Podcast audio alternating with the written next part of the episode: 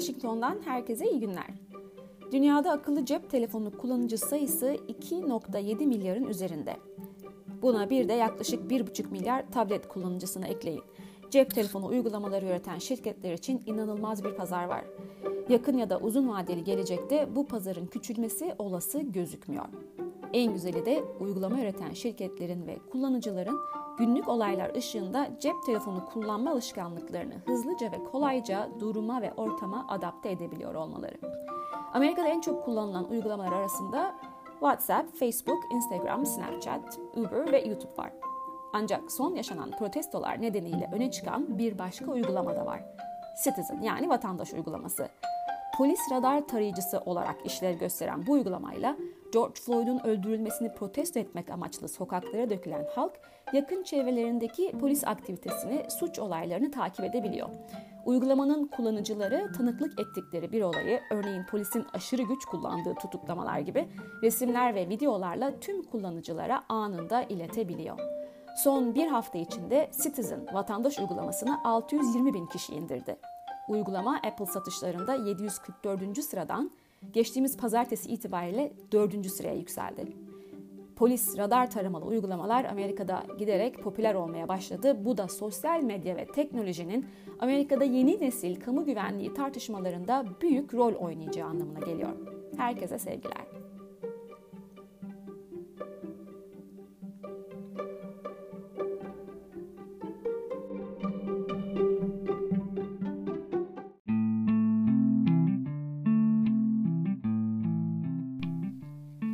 Washington'dan herkese iyi günler.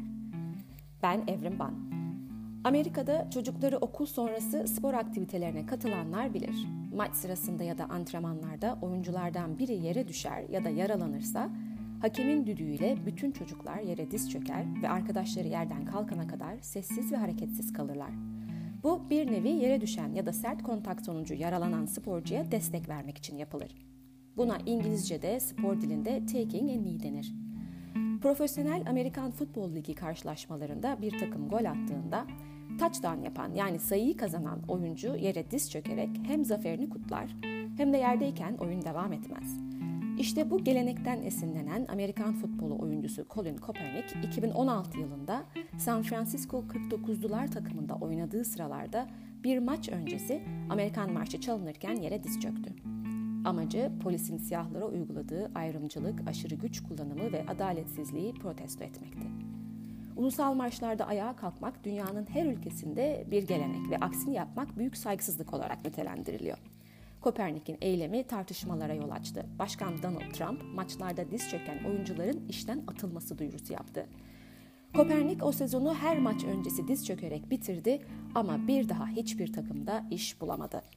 Amerika'da son yaşanan ırkçılık tartışmaları ve protestolarla diz çökmek ırkçılığa karşı mücadele hareketinin bir sembolü haline geldi.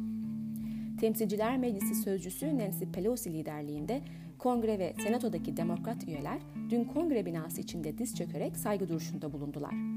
Bu daha önce Amerikan siyasetinde böyle üst seviyede şimdiye kadar eşi benzeri görülmemiş bir durum. Uğradığı suikast sonucu yaşamını yitiren sivil hakları lideri Martin Luther King Jr.'ın benim bir hayalim var diye başlayan konuşmasından sonra Kopernik'in diz çökme eylemi Amerikan sivil haklar mücadelesinin sembolü haline gelerek tarihe geçti. Sevgiyle kalın.